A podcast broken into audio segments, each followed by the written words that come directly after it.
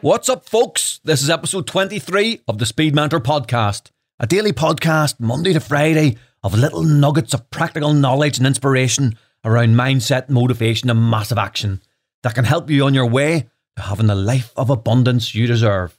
My name is Gavan Wall, serial entrepreneur and mentor to other entrepreneurs.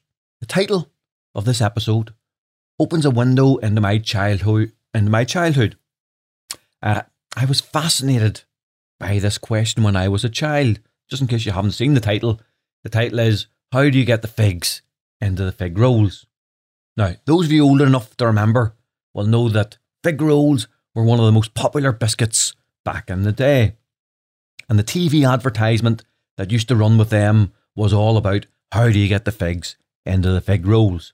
The answer in the ads ranged from the aliens put the figs in the fig rolls, and those aliens were from the planet Fig.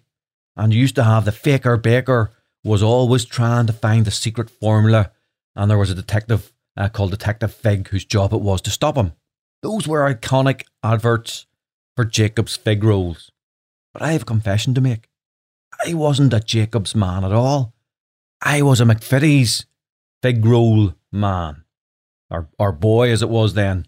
The biscuits, which had proper amounts of figs in them, not just a smattering with a little pastry round the edges like the Jacob's ones. I loved a proper fig roll uh, that had more fig than biscuit. A man's man of fig rolls, more like a fig beef burger and a bap. Not that um, the Jacobs was anything wrong with them, but they were a wee bit wimpish, I thought, when it came to the actual amount of figs. Anyway, I'm sure you're all saying to yourself, where the hell is this episode going? The speed mentor's off on one today, but getting the figs into the fig rolls is all very interesting, I hear you say. But what have the aliens done to Gavan Wall, the speed mentor, and when is he going to get back to inspiring us? Well, you see, this is important. This episode is actually about figs. And I discovered today, by chance, where the saying, I don't give a fig, comes from. In other words, it's someone saying to you that they don't give a damn about something, but I discovered purely by accident where that came from today. Now, if you Google it, you'll find the following. This phrase comes from the Spanish fico, F I C O, or fig, which gave its name to to a traditional gesture of contempt made by placing the thumb between the first two fingers. The gesture was common in Shakespeare's time and was known as the fig of Spain, the modern day equivalent of the V symbol. Now, I have been to church today. Now, this may or may not mean that there'll be less swearing in today's episode as I'm feeling a little holy, but there was a parable in the gospel according to Luke 13 1, uh, verse 1 to 9, and it goes something like this A man had a fig tree planted in his vineyard, and he came looking for fruit on it, but found none.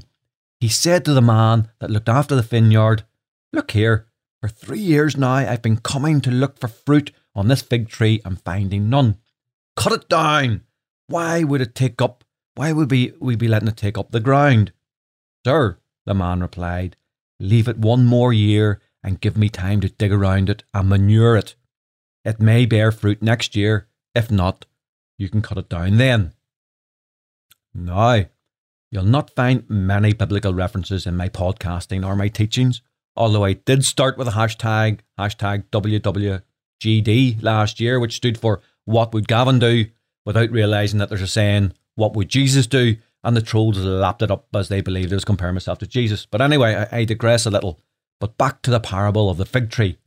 This really reminded me of some of the seminal work by Stephen Covey. You'll all know him from his, his work, uh, The Seven Habits of Highly Success or Highly Effective Leadership. And if you haven't read that yet, get on it right away. Stephen Covey um, said, When you show deep empathy towards others, their defensive energy goes down and positive energy replaces it that's when you can get creative in problem solving. Now, what I mean by all this fig tree stuff is that we expect so much of others, of our relationships of others, of them to be there for us, of our relationships to flourish, but so few few of us are spending the time to fertilize the fig tree which represents other people in our lives and the figs are the fruit of our relationships with them. Now, how do we develop and nourish others so that figs will flourish in those relationships? What are we doing to help the roots of the fig tree deepen into the ground so there's a, a good foundation for them to suck the nutrients out? Why don't we show the courage and compassion that others need? Do we listen to them and create interdependency so that they open up to us and we can flourish together? Do we make a difference? Do we add value? Do we nourish those around us? You see, rather than popping in each year to see whether the fig tree is growing a fig and becoming disappointed when there are no figs and put the blame on the fig tree for the failure of it to bloom with figs, we need to take responsibility for the lack of figs. Now, the fig tree represents all those relationships you have with your employers, your children, your brothers and sisters, your mother, your father, your employer, your bank, your suppliers, your finance house, your customers, your network, or just as importantly, people in, whom you don't have a vested interest, who are unlikely actually to provide you with figs or harvest. How do you fertilise them? Do you even worry about people who aren't in your circle? Do you worry about changing the landscape, the soil, the nutrients for those far beyond your network, your personal network, to make a difference to others? What do you do to nourish all of those relationships, the ones that are close and the ones that are further away? When you spend time nourishing all of those relationships, those trees will be weighed down with figs and they will be enough to nourish everyone.